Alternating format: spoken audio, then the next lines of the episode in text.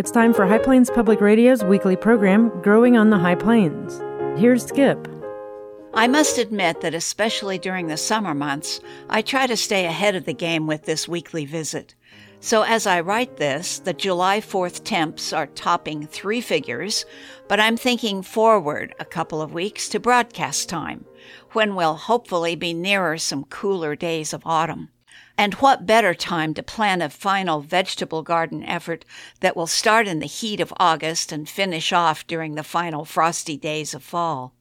According to garden experts from Kansas State Research and Extension, fall gardens can produce higher quality and more taste from vegetables that mature during the cooler, less stressful temperatures of autumn. Choosing the future inhabitants of an autumn planting site has a lot to do with the success of the project. So look for crops that have a fairly short turnaround from planting to harvest.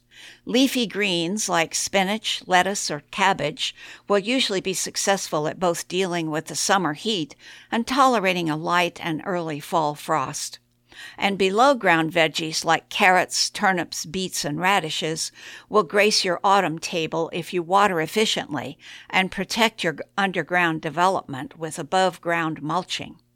You'll notice that I've not included potatoes in the below ground planting list, mainly because they can rarely be found for sale at garden shops by this time in the summer.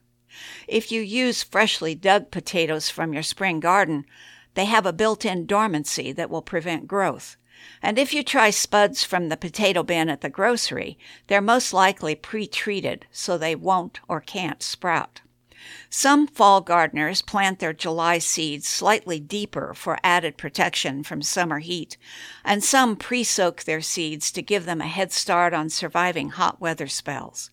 And speaking of watering, don't be afraid to demand a little more from successful fall garden starts by letting them show signs of slight wilting before applying more water. This forces the plant roots to extend deeper in the soil in their search for water and will ultimately give you stronger and healthier plants. I must admit I have never purposely tried this botanical tip, as I usually respond immediately to a drooping garden with an overly abundant rain shower from my garden hose or sprinkler.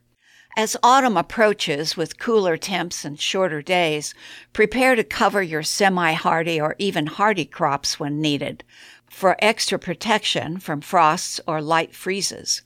You can use bed sheets, lightweight blankets, or sheets of plastic to protect your fall plants from the cold, but you'll need to keep them off the plants themselves in order to protect them from the added weight of the covers.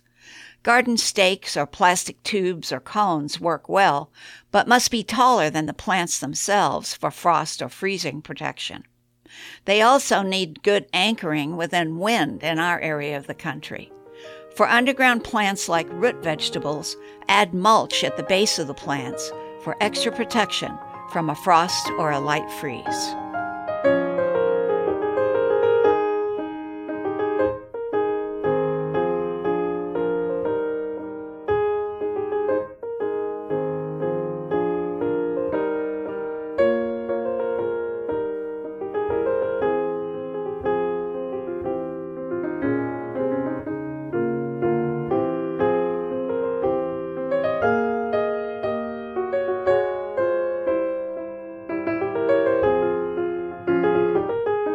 Growing on the High Plains is a production of High Plains Public Radio.